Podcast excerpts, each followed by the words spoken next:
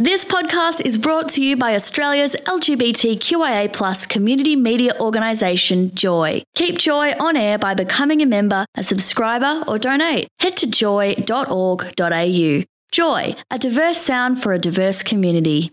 Hello, it's 28 minutes to 8. Welcome back to Generation Next on Joy 94.9. So tonight you're, you're joined by Eleanor. And Maddie, we Uh, haven't left. No one we're else has still snuck in in the meantime. No, yeah, there has been there's been no um, intense action sequences that you've missed. It's okay. We're No one's here. knocking at the window, which is good because Yeah. we're on the ninth floor. Yeah, that would be a bit worrying. Um, hey, Spider Man, that you? it's Deadpool. I hope I hope it's Deadpool. Uh, If Deadpool comes in, we'll put them. We'll put him on mic. I, that's our promise to you as as, as show host tonight. So um, we're here to talk. We're going to talk a bit, a little bit about uh, queer media and queer people in media. Yeah, Yeah, because one thing I've been thinking about is especially in like children's media. We've Hmm. talked a lot about how, oh my god, there was a gay couple in Good Luck Charlie, and Frozen Oaken totally had a family. But my thought, what I was thinking back on is to, in 2004, how there was a on Play School. You know when you go through the one of the windows and there's a little thing about a kid's life and little girl was going to the amusement park with her mums hmm.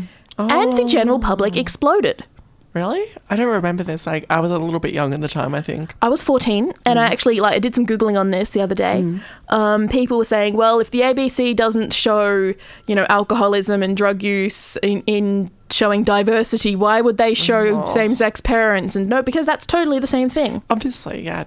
Don't you know? At the same-sex parents are, are terrible people. Of course, we all know this. Oh yeah, clearly, clearly the ABC is pushing an agenda, which is that young people, you know, people in same-sex families deserve to be treated, respected, and to be able to see themselves in the media. Wow, that's yeah. Yeah.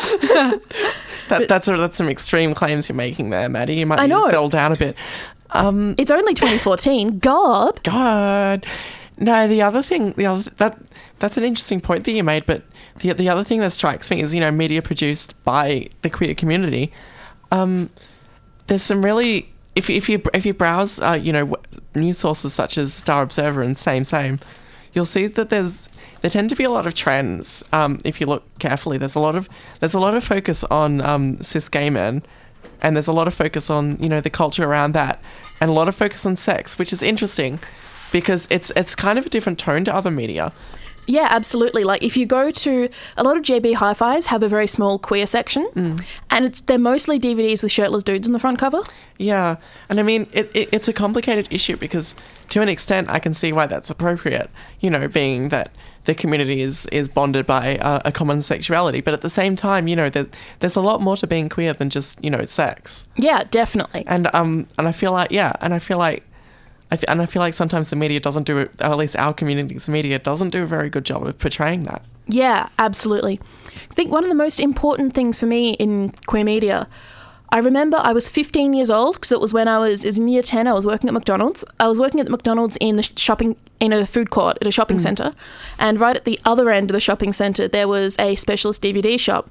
And I actually went in there and I had. I, wor- I psyched myself up. I'd been so nervous about it, and I pre-ordered a lesbian-themed film.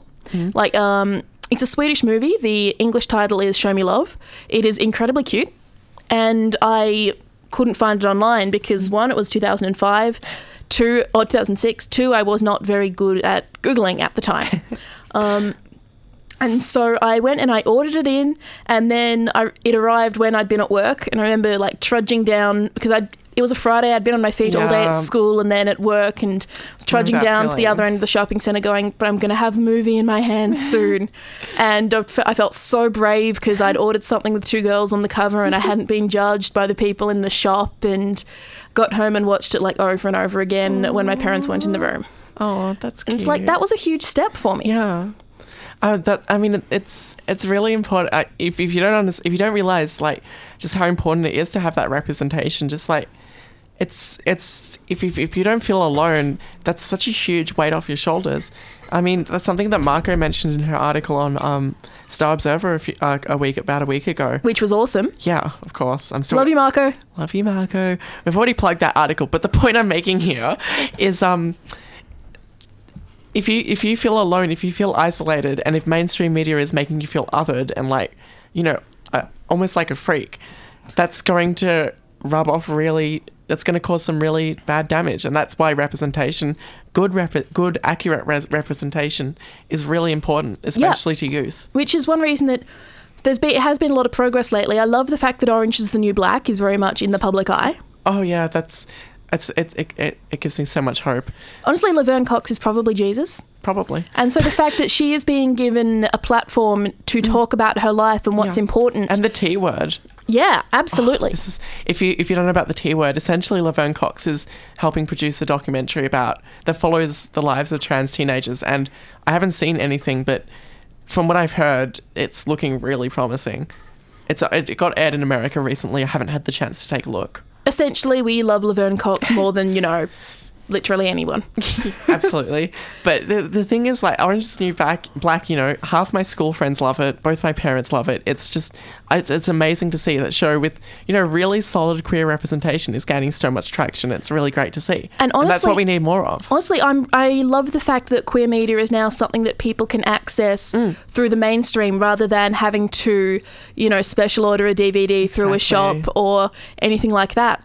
Um, one of my favorite when I was at uni, I studied a subject called gender and sexuality in children's literature, which clearly was the best thing ever. I found it and was like, "That's my elective. I don't care." elective. Um. Um, and one of the books that we studied was called Tumbleturn by Doug MacLeod, who's a fairly well known Australian children's author. It was a middle years book, so written for about like ages 9 through 12, second half of primary school.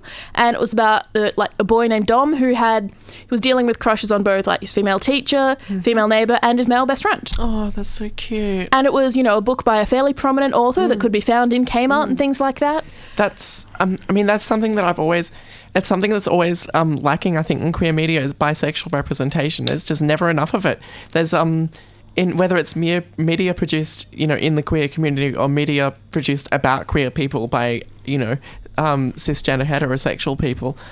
The, the topic of bisexuality is really glossed over, and a lot of people, I think, still don't believe that it exists because of that. Yeah. And and and the fact is, you know, sexuality is just it's not that simple Yeah. for a lot of people. like there's not all that much queer media out there and a lot of what there is is dominated by white cis gay men who are um, honestly quite generic Or you know, if they go beyond that, which is you know they they fairly often do, but they try they try. But you know the the, the trouble there is that there just there just still isn't that wide range of diversity because the queer experience is such a diverse one. There are so many different people from so many different backgrounds, and that's something that I think really we could do a better job of capturing. yeah absolutely because people seem to think that being having one thing that's a minority is enough but mm. hell look at the two people in this room you're trans you're trans and queer i'm queer and disabled Yeah, that that I mean, and we're just two normal people. You know, it's not we haven't gone to ex- to the ends of the earth to find you know specific. like the rest of the team people. we have people who aren't white we have you know we've got a few different demographics in here and also people from different, all different, you know, fa- from family backgrounds and emotional backgrounds. You know,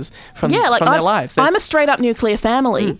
but I'm a, I think I'm in a minority. there's there's yeah there's such a wide range and um i think that's true for all kinds of groups of queer people and you definitely don't need to look really hard to find them so why is there not more representation of that in the Yeah, media? like a mm. brief plug here. One thing I really love about Joy is that this is a place where so many different Yeah. like it, it's a melting pot. I found Joy when I was 17. I was in year 12, and I found the show. It was called Girl to Girl, I believe, and it was just two young lesbian women talking about their lives. And it mm. was I listened religiously. I liked them on you know I followed them on Facebook. I followed their blog, and I texted in, and I was thrilled when they replied to me. And it's like that meant so much to me because these Yeah. were people like me. exactly people that you can relate to and that's what's important It's like that uh, Twitter hashtag, the girls like us.